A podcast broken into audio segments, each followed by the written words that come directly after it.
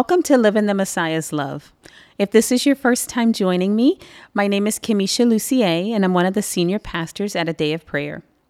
I just wanted to spend some time connecting with you today as we continue to discuss God's divine timing, part two. And in this podcast today, I want to look at the example of God's divine timing um, for Mary and Martha in the Word of God, where we see the account of Jesus raising Lazarus from the dead. Now, I know we often tend to focus on the miracle of Jesus raising someone from the dead, but the Holy Spirit brought something else to my attention. And that is that there's two believers who had their faith involved in this situation, and they needed to hear from God because they were expecting to receive something from Him. So let's look at uh, John 11, and we'll just pick out a, a, point to a few key scriptures here. But I also want you to go and search the scriptures out yourself. Um, get the Bible out. Um, whether you're looking at a, a tangible Bible or you are using a Bible app, I want you to engage in the Word of God because His words are living. His words are your bread of life, and that is what keeps you going. Is your focus on the Word of God. So, in John chapter 11, Lazarus uh, the brother of Mary and Martha, was ill. And I'll just read verse 2 to you. And it says, It was that Mary who anointed the Lord with fragrant oil and wiped his feet with her hair, whose brother Lazarus was sick. And the sister sent word to Jesus while he was in another area, um, doing the will of the Lord and doing the work the Father sent him to do. And verse 4 says, When Jesus heard that, he said, This sickness is not unto death, but for the glory of God, that the Son of God may be glorified through it. And when we're talking about living uh, walking in god's divine timing you know as believers we want things to go a b c Z and be finished. But there are times when God has his own plan for how things will work out. And for us to cooperate with God, for us to be filled with hope and our faith to be activated, it helps if we can understand his perspective on things.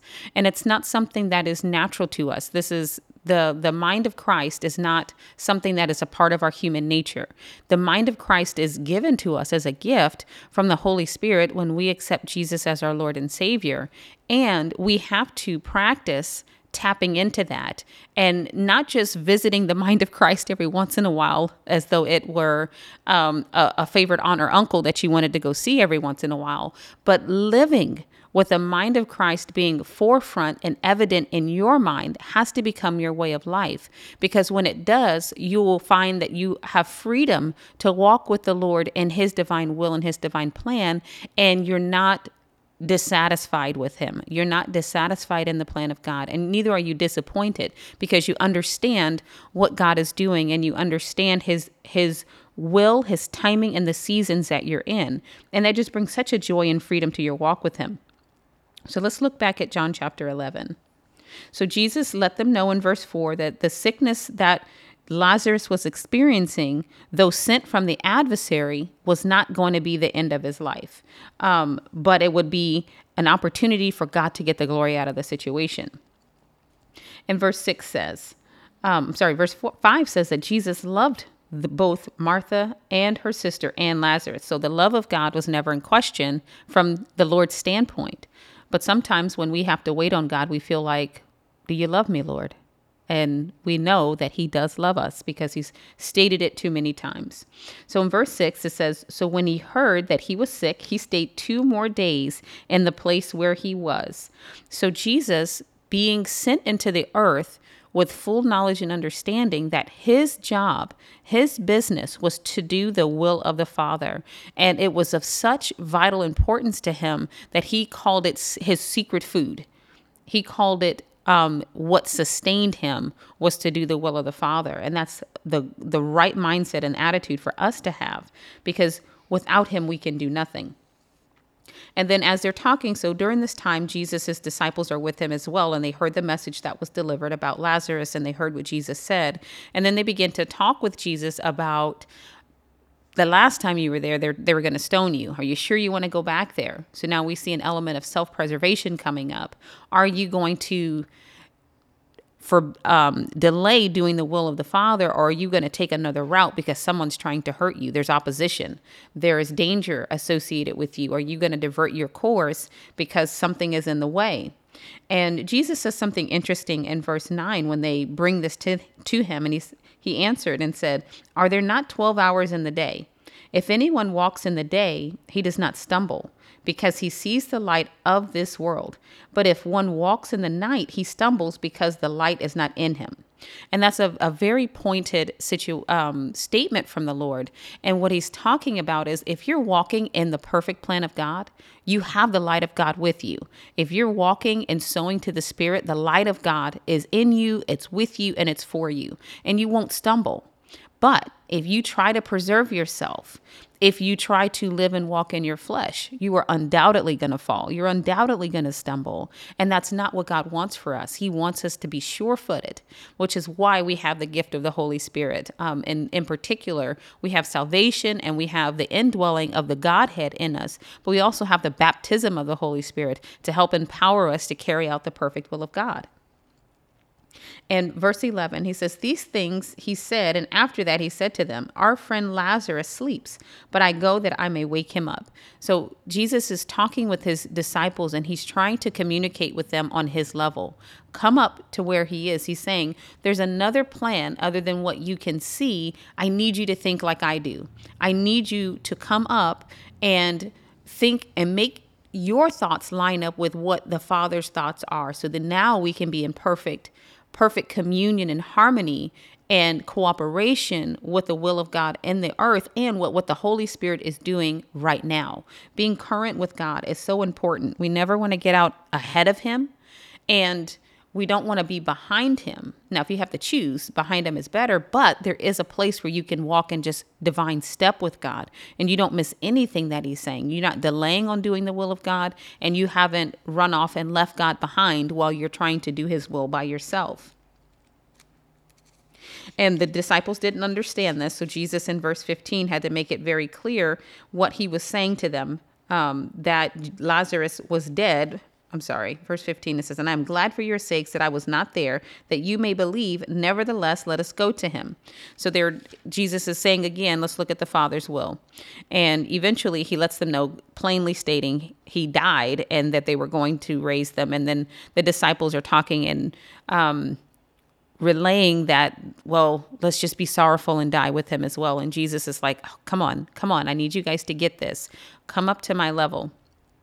So Mary and Martha sent word to Jesus. They're believers, they've got their faith in God to do something. They know that Jesus is a miracle worker. They know that he's the Messiah. And they don't yet fully comprehend all that he is, all of who God is, but they're still believing him as much as they know how so that their brother is kept safe and remains alive. But Jesus said clearly, the situation the way God wants to handle it, God will get the glory. But when we try to make the situation line up to our human perspective, God does not get the glory. And rather, we're trying to prevent ourselves from feeling something. We're trying to protect ourselves or save our own life. Now, God absolutely wants you to be healed. He absolutely wants you to be well. He absolutely wants you to prosper, be whole. And He wants all of His blessing and everything that Jesus provided for you by His, His death, burial, and resurrection. He wants it to be yours. That's why He gave it to you in the first place. But the only way we can go about receiving those things is to go God's way. Something key that I want to uh, look at here is verse 21, when Martha said something to Jesus that was telling of how she felt. It says, Now Martha said to Jesus, Lord, if you had been here, my brother would not have died. But if you look over at verse 32, and it says, Then when Mary came where Jesus was and saw him, she fell down at his feet, saying to him, Lord, if you had been here, my brother would not have died. So they were talking to each other. And their, their time alone, while they were mourning over their brother, this is the conversation that they were having versus saying, Okay, God, I know it didn't work out at, up until this point the way I thought it was going to work out, but you're still good. You're still my God. You have a plan, and I'm just going to walk this out with you. The Holy Spirit is always communicating with us. He's always trying to bring us into understanding and awareness of what God is trying to do, which is why Jesus plainly stated to his disciples, This is for the glory of God. He's not dead, he's just sleeping. This is not unto death, even though your eyes may think it is, even though it may appear to be that way, all is well. God is going to get the glory out of this. And that was their cue to, to lay back on the bosom of Jesus, to recline on his, his bosom and his breast and go, okay, you've got this. You know, there's something funny about God. He's always been God, and He is God all by Himself. So He's going to be true to Himself regardless. He doesn't need me to be God. But I have not always been. I am created in His image and His likeness, and I rely upon Him to have my being. So He's trustworthy. He can always be trusted, and His perspective is always that that should be respected. Now, Jesus back to verse 23 when he was talking to Martha, he said, Your brother will rise again. And she kind of pushes him off and goes, Yeah, yeah, I know God. Yeah, yeah, yeah, I know Jesus. In the last day, the in the resurrection, he's gonna write, he's gonna raise. That's fine. And she's preparing herself to be disappointed because her eyes didn't see what she thought she should see at that time. Something didn't happen according to her plan. But remember, we are here to do the Father's will. That that prayer that the Lord taught us our Father who art in heaven, hallowed be your name, your kingdom come, your will be done on earth as it is in heaven. Meant exactly what it says. I know sometimes we want our will to be done. We want heaven to back our plans, but that's not what heaven is here to do. Heaven is here to back the plans of God. The Holy Spirit is working out the plans of God. Jesus walked out the plans of God. And we are invited to be a part of it and to partake of it. Now, you can partake of it on the side of Christ or be a, uh, in opposition to Christ, but God will get the glory nonetheless because He is working His will. But we're allowed to be a part of it, and it's an honor for us. And everyone has this opportunity who will take it, but it's not for us to have our will supersede the will of the Father. That's not what our faith is for. That's not what the plan of God is. That's not how God operates in the earth. He's doing His will and we get to be a part of it. Now, as we we skip down and we see that Jesus spoke with them for some time and he was sorrowful because they just didn't get they just didn't understand that God was for them and that he was a good God and he worked things out the way that he did because that would get the best outcome and that would be beneficial for not just one person but for many. Verse 45 says, then many of the Jews who had come to Mary and had seen the things Jesus did believed in him. Now think about it. Mary and Martha thought, if we keep him from dying, that's the better thing. That's the best thing. We prevented something from happening. We didn't have to suffer loss. We feel better about it. But Jesus said, if you just trust me, just trust Father God that He is actually all knowing as He says He is. He is actually all powerful as He says He is. If you just trust Him and believe Him, then not only will you be satisfied, not only will you be blessed, but others will be blessed as well. We spoke in the um, the previous podcast, and I, I remember recounting that God is able to take one situation, one event, and touch many lives because he's looking from every aspect, every angle. He's the one who's worked the end from the beginning. But as humans, we're limited to how we feel. We're limited to what we want and what we think, unless we come up to where Jesus wants us to abide, seated in heavenly places in Christ Jesus, with the mind of Christ fully operational, and that being our predominant mindset, and the Holy Spirit guiding every single thing that we do each and every day. When we come up there, where He, uh, where He remained, where His abode was in His earthly ministry, then the plan of God will be before our eyes. The plan of God will be in our understanding, and we will be in trust with God versus fighting with Him and struggling against Him or having our faith um, diminished or weakened because we don't see or understand what God is doing and it limits our trust in Him. So we're not supposed to limit God, and He doesn't want us to do that. But when we think like He does, our faith becomes unlimited, and God's ability to be anything in our life becomes unlimited as well. So, I want to give you some key takeaways from this. I want you to move your focus from the object you're believing God for or the situation you're believing God to change and put it on being focused on your sensitivity to the things of God. Put your focus on making sure that you are in the divine flow with God and your mind's eye and perspective is on His will being done and His divine plan coming to pass because you'll always be safe there. Um, the second takeaway is don't fast forward through the seasons and the situations God places you in because you'll miss the good that Holy Spirit is trying to bring to you and the fullness of the blessing that He's bestowing on your life. Mary and Martha just wanted him to be saved. They just wanted Jesus to hurry up, get back. Never mind, he was ministering somewhere else and he had lives there that he needed to touch, the plan of God that he needed to finish where he was already at when he received their message. Just come on and hurry back, God, because I don't want this to happen. I want it to be this way.